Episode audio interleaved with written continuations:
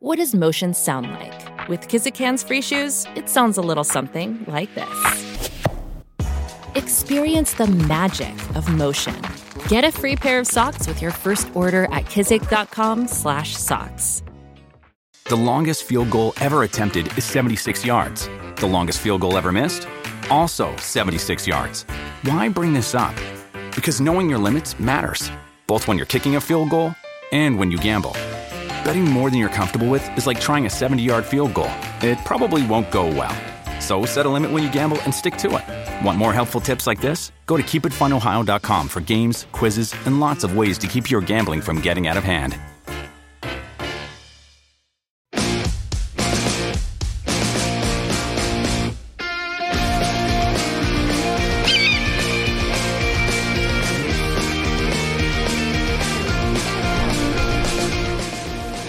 Sunshine. I'm Alexi Lalas, and welcome to the State of the Union podcast, presented by State Farm, by the way, uh, where we look at the beautiful game on and off the field through the lens of red, white, and blue colored glasses. Joining me, as always, my friend, my colleague, my guiding light, David Mosse, a soccer savant and a Fox soccer researcher and writer extraordinaire.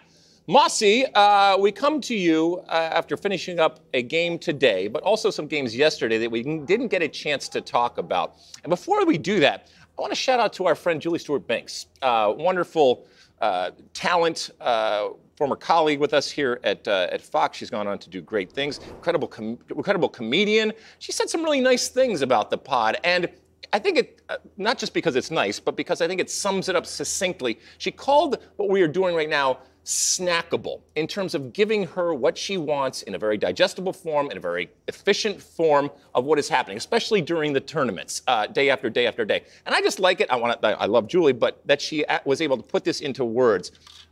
Uh, it, it, uh, it, warms the cockles of my redheaded American heart because it makes us understand that this is what we're trying to do and that it's resonating out there. She did preface it with, say what you will about Alexi Lalas. What do you think that was about?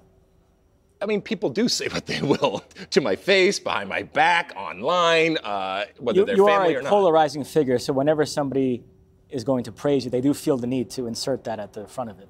Yeah, but you know, Julie and I are cool, and she's she's one of us. You know, she's yes, she's got the Canadian, but she's also one of us when it comes to uh, America, and uh, and I love her. So thank you, Julie, and everybody else that is out there, basically snacking on the State of the Union.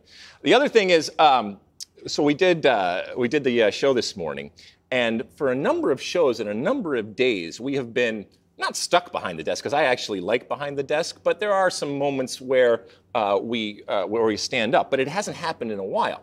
And Carly Lloyd, and she's not alone. A lot of the uh, women um, are wearing wonderful, uh, beautiful outfits, but a lot of times it gets stuck behind the desk. So Carly showed up today in these incredible pink pants.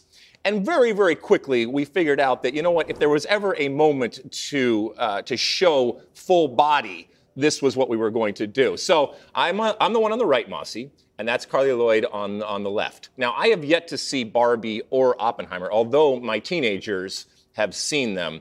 And they, it's a surprising thing, but they actually fall on the Oppenheimer side, which is, uh, which is interesting. But people can answer uh, out there as to wh- which side that you fall on, whether it's the actual movies or me and carly But she looked beautiful. Everybody is looking beautiful. And I'm glad that we were able to showcase the pink pants. I am very excited about Oppenheimer myself. Zach Kenworthy and Brad Weimer are planning to go see it. You're welcome to join us. Are you going to see it here? Yes, during one of our days off. Oh, yeah, that sounds like a good thing to do. I, wasn't going to see Barbie, but I've read some of the reviews and it sounds interesting, so I might go check that out as well. It's amazing how we can be influenced by you know, what, what pop culture and what the views do. I'm, I'm just like you. I was like, I'm not going to go see that piece of crap. And it seems that it's not quite a piece of crap. It could still be crappy, but not as big of a piece of crap as maybe it's been made out to be. On Carly Lloyd, I had dinner with her last night and I tried kangaroo for the first time, which I loved. Well, we buried the lead here. Are you kidding me? And what was it? Uh, what to dip it with this? It was like a, a chicken wing type of thing. Yep, It was good. delicious. If you didn't know that it was kangaroo, would you have any idea, or does it taste No, chickenish? it's basically like meat, yeah. like a kebab. Was it skewered? Yeah. Oh, okay. I've heard that. That's good. All right. So uh, should we talk some soccer here? Let's do it. All right. So let's. Uh, where should we start? Should we go back to yesterday and then kind of come through today? What do you think? Yep, let's Okay. do it. Where should we start here? Uh, Portugal and Vietnam. Yeah, the other match in the U.S.'s group, which was played yesterday, I got everybody in the control room in a tizzy during the first half of this one because I was quite impressed with Portugal's play. And I said, I think there is a non zero chance that they beat the U.S. and knock out the Americans in the group stage. I don't want to overstate that point. Of course, I think the chance is minimal. What does that mean, non zero? That means it's just not zero?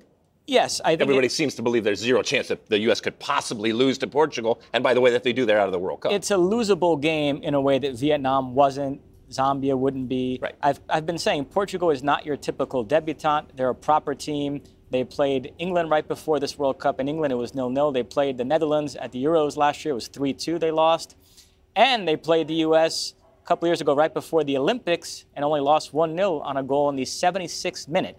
So uh, it, it's a legit team. I don't think this is a scenario where we're just thinking about goal difference in relation to the U.S. and the Netherlands and how much are they going to win by.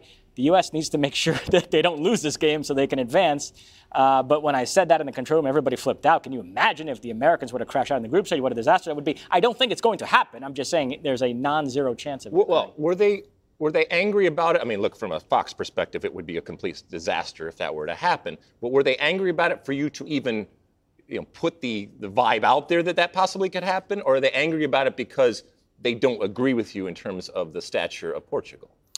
Uh, I think they were just angry that I was putting out those vibes. Okay, because I, I don't think it's a crazy thing to say that this Portugal team is not quite ready for prime time, and it is what Spain was, let's say, the last two cycles in getting there. And they are absolutely not the finished product. But this is not a pushover game for, uh, for the U.S. And it doesn't mean that they can't win and win by multiple goals. But this is a team, and, and also, you know, the way that this team has played, making massive changes from game one to game two, I don't know ultimately what this 11 is going to look like. And so, from a scouting perspective, it's going to be interesting to see how Vlatko uh, approaches it here. But I think that they are licking their chops. I think also Portugal in the underdog role, as is often the case, is much more comfortable. They will have nothing to lose. And there will be a sentiment out there that, from a U.S. perspective, for a lot of people that are just kind of coming into this World Cup tent, that oh, it's Portugal. We should just we should just blow them away, and we still might blow them away. But I think to your point, uh, it's it's prudent, smart, and fair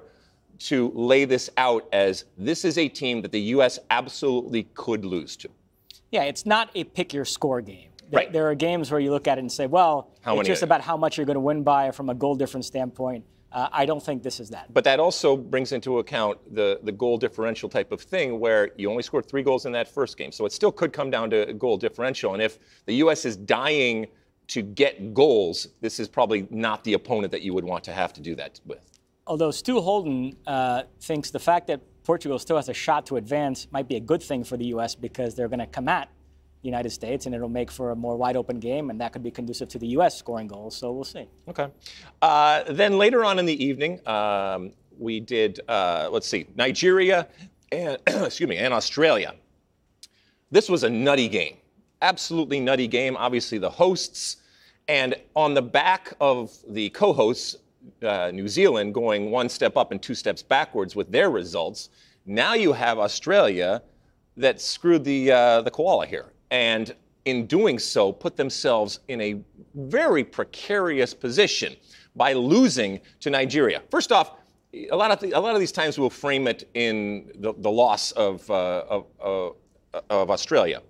But I think that we have to look at this in terms of the performance of Nigeria. And first and foremost, give credit to Nigeria for coming in, again, in, the, in Australia, in that environment, thousands and thousands of people, and getting the result. They made it interesting, they made it, made it entertaining, but it was not a smash and grab. This was well deserved, and ultimately they get the three points. And like I said, in doing so, put Australia in a really difficult position. And it was an American coach, Randy Waldrum, yep. orchestrating that victory. Um, Asisat Oshoala, who's one of the best players in this tournament, first African woman to be nominated for the Ballon d'Or, plays for Barcelona, five time African Player of the Year. Uh, she came off the bench because she's been battling some fitness issues, so she wasn't healthy enough to start. But she comes on in the second half. She scores what ended up being the game winner. She scored in three different World Cups. So it was great to see a star player stepping up in this tournament. Injuries have unfortunately been such a big factor. Australia, once again, without Sam Kerr. But yeah, I agree with you. Great, great result for Nigeria and terrible for Australia. I, I, mentioned way back on our very first pod we did that any World Cup we cover, we root for the host nations to do well because that can really elevate the excitement of the tournament. Uh, there is a possibility of both Australia and New Zealand crashing out in the opening round. Keep in mind, uh, we're coming off a men's World Cup in which Qatar became the first host nation ever to lose all three group games and just the second host nation ever to go out in the group stage. South Africa had done so in 2010. Uh, no host nation in the Women's World Cup has ever failed to advance past the group stage, and we have two here, New Zealand and Australia, who will most likely have to win their final games New Zealand against Switzerland, Australia against Canada, and that won't be easy and what was going to be a nice kumbaya type of situation between Australia and Canada now takes on massive amounts of, uh, of importance. I, I, was doing the game with Kate Gill, and um, she, you know, she, she was so scared that Australia was going to, true to form, give up a goal at the end of the half. So she said this Australia team is notorious for giving up goals early and giving up goals late. Australia ends up scoring in extra time of the first uh, of the first half, and looking great. You go into halftime 1 0, everything's fine. And by the way, they dominated. Australia dominated uh, in terms of the set pieces and the corner kicks. And then the killer. We, we talk about it all the time. It's not a stereotype, it's the reality from a mental, a mental perspective. They let in, uh, I'm talking about Australia, they let Nigeria score a goal. So now Nigeria is going in on the front foot. So this was, you know, this was a, a crazy game. Speaking of the, uh, the, uh, the corner kicks and the free kicks. Australia, at one point, they were well into double digits, corner after corner after corner, and they got absolutely nothing. Well, there, there were some opportunities, but they got absolutely nothing off, uh, off it until at the very end. Uh, Kennedy gets a goal at the at the very end. It was a little too little too late for Australia, and a huge huge win for Nigeria. Uh, anything on that game? Uh, any more on that game? Uh, I think strong candidate for match of the tournament so far. Yeah, I think so. I think I think that's fair. Uh, and then we we turn to today, and we have Argentina two, South Africa two. As we uh, as we mentioned, South Africa cruising along, and possibly in that moment thinking, "Oh my goodness, we are going to get the first ever uh, Women's World Cup win from South Africa." Not to be. Argentina comes flying back and it ends up 2 2. By the way, both of them were trying to get their first uh, Women's World Cup win, so neither of them get to check that box. But from a neutral perspective, wonderful, great goals, incredible goals, and a great game. But from either of these teams' perspective, this is the game that they needed to win. This was the three points that they needed to secure. Very frustrating for South Africa. Remember, they led Sweden 1 0 in the second half of their first game, uh, surrendered two goals, lost 2 1, and then again here a 2 0 lead in the second half. They concede twice, have to settle for a draw. Argentina had a game in the last World Cup against Scotland in which they trailed 3 0 in the second half, came storming back, and it ended up being a 3 3 draw. So they pull another rabbit out of the hat here. But as you mentioned, it, this result means Neither side has still ever won a World Cup game, and it frankly doesn't help either of them in terms of their chances of advancing from Group G. And as an actual team, I'm much more excited about a, uh, you know, a, a Haiti or a Portugal for that matter than I am about these two teams. Argentina, this is their fourth World Cup. They've still never won a match in 11 tries. Um, the fact that they came back and earned the draw kind of spoils. I had a whole rant I was prepared to deliver. Well, give it anyway. Pod. Just do it. Just do it now. To you me, know, they are one of the great blights in women's soccer. There's no reason that Argentina shouldn't be better than this. If they that country with that sort of passion and footballing culture, if they put any sort of effort into it, they would at least be decent. And you look around, all the other elite soccer nations in the world have sort of come around to the fact that they should put some investment into women's soccer, and they've become pretty good. And Argentina stands out as the one. It's probably the biggest discrepancy between men and women in the world, wouldn't you say? Do you think that it is rooted in, in culture? Um, I hate to say it, but what, yeah, I mean, what, it's not a bad. I mean, it's it's a bad thing that it I mean, exists. I mean, but Brazil, saying it shouldn't be. I don't know that Brazil is that much more evolved than Argentina when it comes to sexism and all that. And yet Brazil is a top ten soccer nation. So I don't know. I mean. Well, I mean, here's to more resources and uh, more ultimately what, what it comes down to more respect being given uh, by the Argentine Federation and by you know Argentina as a country for their uh, for the women's game and as it relates to uh, the World Cup because there is this, this strange thing when you think about the men's game and what Argentina is, and then the, and then the women's side of it too. And we, we see it at different at different places, but that that that disparity exists. But, my point is, you're starting to see with Brazil, Germany, yep. France, Spain. It's not that big a disparity. Generally speaking, the countries that are good at, on the men's side are also making an effort and becoming pretty good on the women's side as well. Argentina really stands out as being the exception, the greatest exception as far as that's concerned. All right, let's spin it forward here because uh, we, everybody here is going to go back and I guess go to the, their hotels and just kind of lay low for a little bit. We have a really long, strange type of break between uh, between games. And when we come back, we have England versus Denmark. The second time we are seeing both of these teams, a classic type of European matchup. There will be familiarity, there will be history between these two teams, and again we were just over at the set, and the uh, the England fans that I detoured from the the, uh, the bar to get to our set and scream and yell. They made a point of telling me that it's football and not soccer, and I came right back at them and told told, told them that it's soccer. But they are looking for big things. I congratulated them again on being champions of Europe, but not champions of the world. But they are excited about this team, and rightfully so, because they feel that this is their time, this is their moment. And even before they liquor up, they were pretty uh, they were pretty gung ho and excited about this team. How do you see this one playing out? A big point of interest for me is to see if Rachel Daly starts mm-hmm. uh, because uh, she's an interesting story. Uh, she's a center forward by trade. She played left back for England at the Euros, uh, but she's coming off a great season for a club team, Aston Villa, at center forward. She was the Golden Boot winner in the WSL, and everybody thought that with Beth Mead and Ellen White not around, she would be starting up front. She did not in that opening game. England was pretty underwhelming against Haiti, only won 1 0. So fast forward to game number two, I'm hoping to see her up top. I'll be surprised if she doesn't start this. To quote the great Carly Lloyd, she's got to start.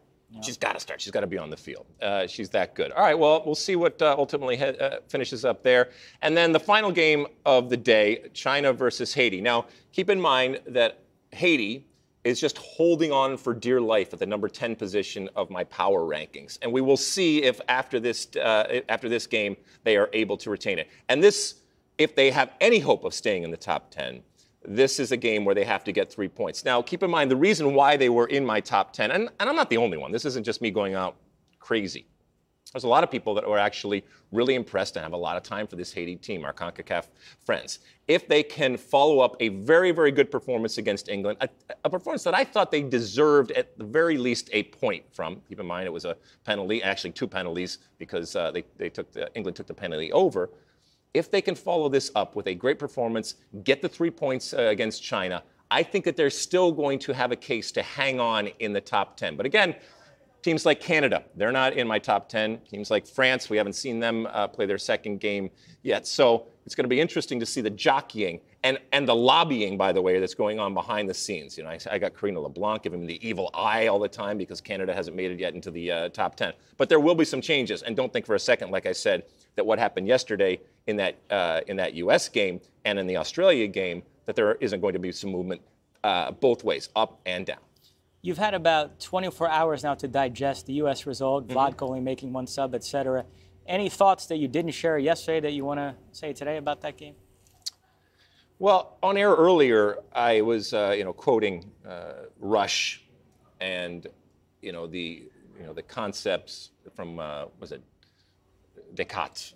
There's a French guy uh, for you about um, even if you uh, choose not to make a decision, you have still still made your choice that kind of stuff. Uh, paraphrasing right now. But it's still, in the harsh light of day, very, very strange to me that there were no, other than Rose Lavelle, that there were no other substitutions. And this has become the talking point, and rightfully so. You know, so we love to criticize, criticize coaches. And it might just become a footnote later on if the U.S. goes on to great things and wins another World Cup and plays really, really well. But every single game that we have is a referendum on this team, on the coaching staff, including Vlatko Andonovski, and I guess more importantly, whether our faith is justified that they are going to win a World Cup. In the last 24 hours, nothing has changed in terms of the way that I look at that game. As a matter of fact, I have talked to more people that after that game are more uh, pessimistic about this team. And keep in mind, the first half was horrible, second half was much better, and this is still the number one team in the world. This is a, still a team that is at the top of their group right now, but it did not it did not fill people with hope and belief. We talk about belief all the time. It did not fill people with hope and belief and inspire in in the way that you kind of want it to have done. Even with a team like uh, Netherlands, which is a very, very good team. I know the players are trying to trying to kind of downplay it, but I want to be inspired.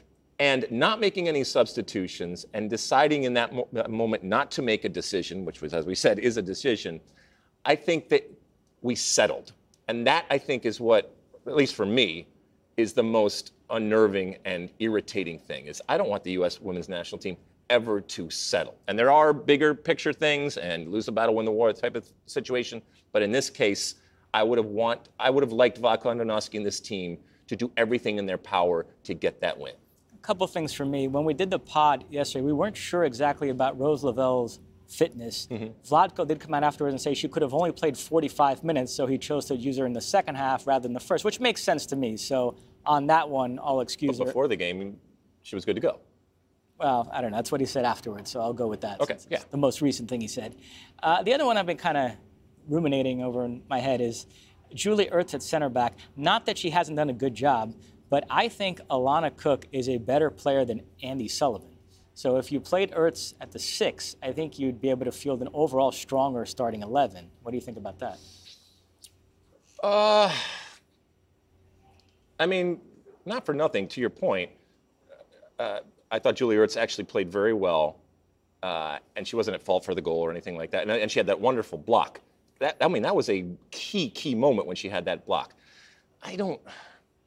I, I, I You're like okay you. with that? I'm, I'm okay with it, but I am maybe I'm being greedy in that I want to see Julie Ertz in that midfield because, and even though we've seen her win a World Cup in both of those uh, those, those positions, I, I want that bite back. And maybe it's just an overall feeling after that game that we were missing some of that bite. And maybe as a center back, she has less ability to influence the game with that type of mentality and bite that she has than, in, uh, than if, uh, if she is in midfield. But again, this brings up the question as to, you know, we're, we're two games into this World Cup, and I am questioning, and I know others are questioning, how deep this U.S. team actually is how talented this U.S. team actually is, obviously relative to previous ones. And I just think we've come to this conclusion when we arrived at this World Cup that, oh yeah, there's, there's plenty of talent and there's all sorts of um, champagne problems that Vlatko Andonovski has to uh, do, and then he doesn't make any substitutes. And then when we really look at it, maybe this, maybe I'm defending Vlatko in this moment, saying,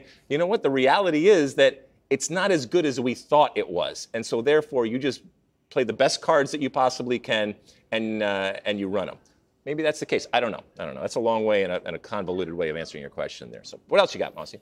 No, that's it. That's it. Yeah. Are you watching anything? Uh, no. No. No. I'm in that wake up, go to work, back to the hotel, sleep, wake up, go to work routine, which typically all these World Cups, that's how it is in the group stage. Mm-hmm. Later on, we start to get days off, and you can actually go and see Oppenheimer and do fun things and climb bridges and go to opera houses, etc. Don't worry, we'll have plenty of fun fun here. I, I, I did have a drink last night with uh, with Rob Stone. The, the bars here, they have um, the different sizes. They're like three different sizes. I can't remember all of them. There's the pint and the Skinner or the Schooner or whatever it is. It's like a half one, and then there's a, a small one there. And so we got into this. it's, I mean, it's a dumb argument, but aren't they all? about why one would only get the smaller one. And so there were people there that were saying, well, sometimes um, the big one, I don't drink it fast enough and I still want it cold. And some people were saying, well, there's sometimes I just don't want a, a, a bigger one. And okay, I get it, but where does it stop? So what, what uh, do we end up doing shots of, of beer or something like that? I don't know. So you know who was living well out here? Who's that? Sean Sullivan. Yesterday, I walked oh, past this yeah. really fancy steakhouse, mm-hmm. and he was mm-hmm. sitting there scarfing down a steak, having the time of his life. Well, you know what? He deserves, for all his work that he does and the great work that he does, he deserves to have a, a couple nights out. I'm a little worried about Aaron Schechter. She's been partying so hard that just coming up the steps just now, she was like out of breath. Winded. Yes. Just completely winded. Man, oh man nothing stays secret here in uh, Sydney uh, in terms of all the people that we have. And they're doing wonderful things on, uh, on camera, behind the camera. Everybody is working very, very hard to continually bring you the content that you want. Anything before we go, my friend? That's it. All right, we will talk to you again tomorrow. All sorts of stuff that is going on. Um, thank you to State Farm. Thank you to everybody uh, for downloading and reviewing and rating and subscribing and doing all the different things uh, that you do. Until then, and as always, my friends, size the.